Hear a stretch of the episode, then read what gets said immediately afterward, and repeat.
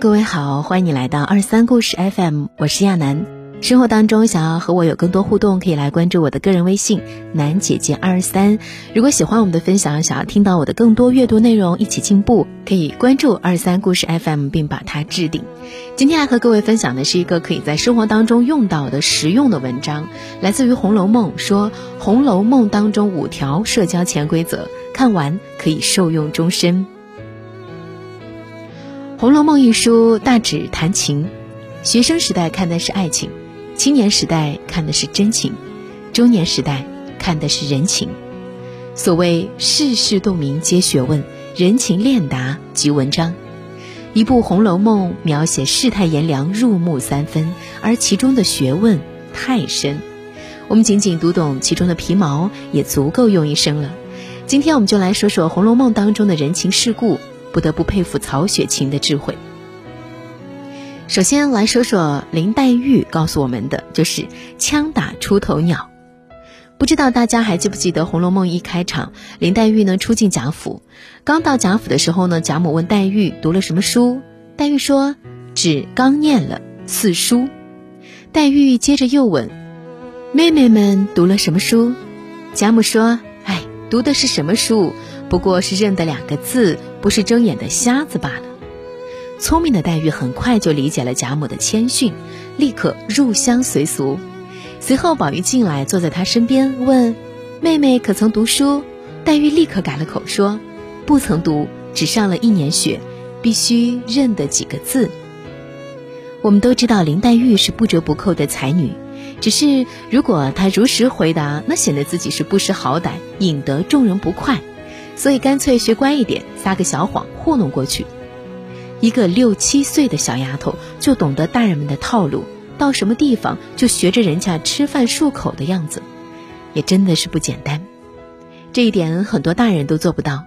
纵观当代社会，买学位的、买热搜的、买流量的种种行为，不惜花重金把自己捧上天，最后发现才华撑不起这样的高度，一下子摔进谷底，又何必呢？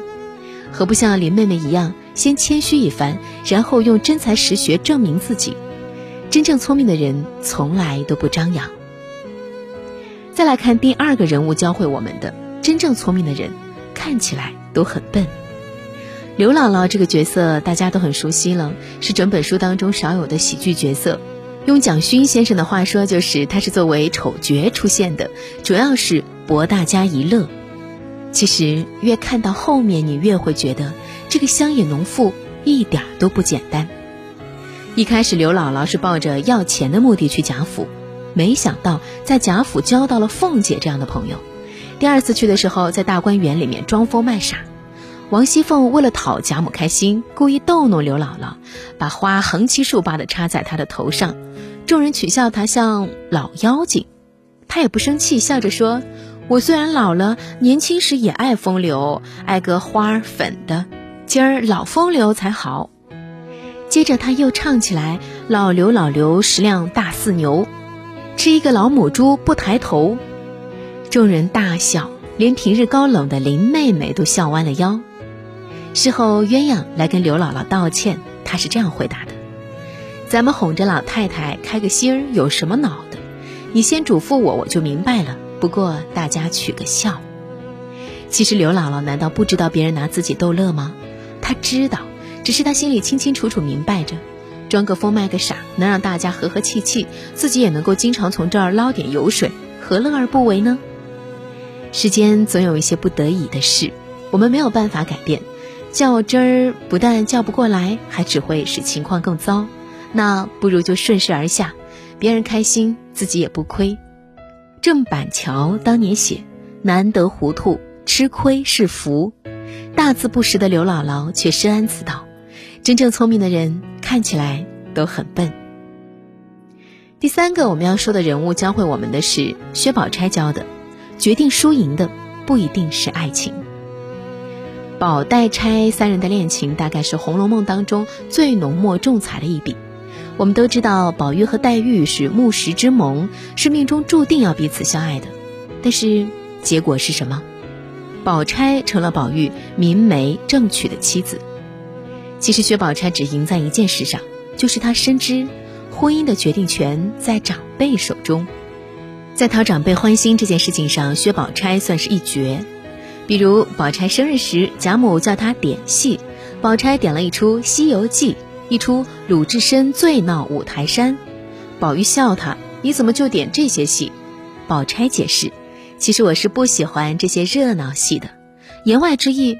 我不喜欢，但是贾母喜欢。的确，在很多场合，考虑到长辈们的口味，比自己的个人偏好更重要。薛宝钗待人处事的周全，全都体现出来了。也难怪，连史湘云都说：“我但凡有这样一个亲姐姐，即便是没了父母，也是没有妨碍的。”所以，当黛玉怀着极大的不甘死去时，薛宝钗则因为懂得圆融与妥协而活了下来。最后还顺利和宝玉成了亲。第四个还是薛宝钗告诉我们的一个道理，是什么道理呢？做人需留三分面，日后才能好相见。宝钗另一个很经典的故事，大概就是和黛玉冰释前嫌。在一次行酒令的时候，黛玉脱口而出：“良辰美景奈何天。”敏锐的宝钗一下听出这是《牡丹亭》当中的选段，而在当时，《牡丹亭》可是禁书，宝钗也没有当场戳穿，只是默默记在心里。回去之后，他悄悄找黛玉妹妹谈心，她没有直接进入正题，而是先进行一番自嘲：“妹妹，你当我是谁呀？我小时候也是个淘气的，姐妹兄弟在一处都害怕看正经书，诸如西厢、琵琶。”以及猿人百种，无所不有。就这样，既保住了黛玉的面子，又尽了自己当姐姐的责任，提醒黛玉不要越界，可以说是处理得很周全了。此事之后，黛玉和宝钗冰释前嫌，从此成为闺蜜。俗话说，做人须留三分面，日后才能好相见。像宝钗这样的女子，饱读诗书，为人精明，却一点儿都不露锋芒，不招人敬佩才怪。如果有人问我谁是《红楼梦》当中最完美的女性，我想一定有很多人投薛宝钗。她的才，她的貌，特别是那份为人处事的哲学，是有目共睹的。只是如果你问我最喜欢的是谁，可能我和很多人一样选黛玉。毕竟懂事和讨人喜欢有时候是有矛盾的。最后呢，是王熙凤告诉我们的：千万别随便看清一个人。王熙凤将死时，贾府已经衰落，墙倒众人推，只有三个人来看她，其中一个刘姥姥。《红楼梦》当中，王熙凤和刘姥姥关系可以说非常微妙。初次登门，凤姐就表示了自己的善心。她虽然不知道对方是谁，但还是和老人家拉家常，安排人家吃饭，最后临走还不忘送点银两，照顾得妥妥帖帖。大家都觉得这老太太运气好啊。结识了王熙凤一家子，其实事实证明，王熙凤才应该庆幸认识了刘姥姥。贾母死后，王熙凤也命不久矣。这时候，刘姥姥成了救命稻草，救了凤姐，还救了巧姐儿的命。其实，贯穿小说头尾，你会发现，看似是王熙凤救了刘姥姥，其实呢，是王熙凤无心插柳，结识了活菩萨。善恶往往都在一念之间。我们知道，按照王熙凤恃才傲物的性格来说，当年她要是拒绝接待刘姥姥，很正常啊。但是偏偏那一天，他动了恻隐之心。他没有想到，这小小的举动意义这么重大。特别是当他苦心经营一生的贾府衰落之后，当臣服于他的人心又散了之后，这一念之人，成了他前半生唯一的。也是最好的投资。《红楼梦》这书好像是能够读一辈子的，人生任何一个阶段重新翻开书，你都能够在其中找到自己的影子。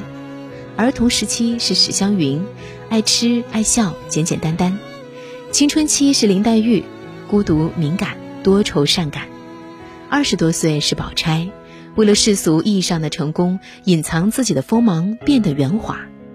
中年是袭人，有了家，有了责任，四平八稳，只想安度余生。再老一点，你会发现，还是快乐重要。人生兜兜转转，发现自己回来了。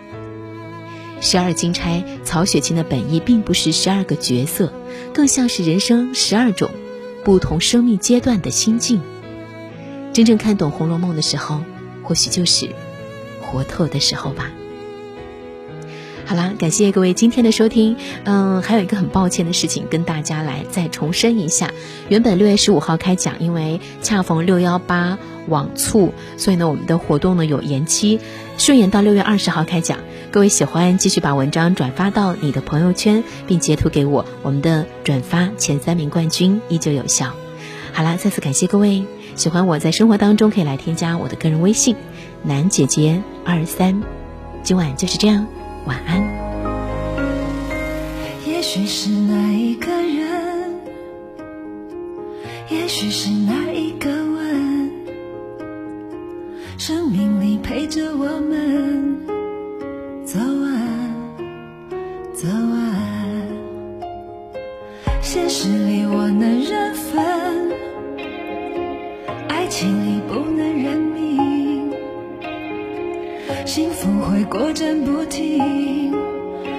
追啊追啊！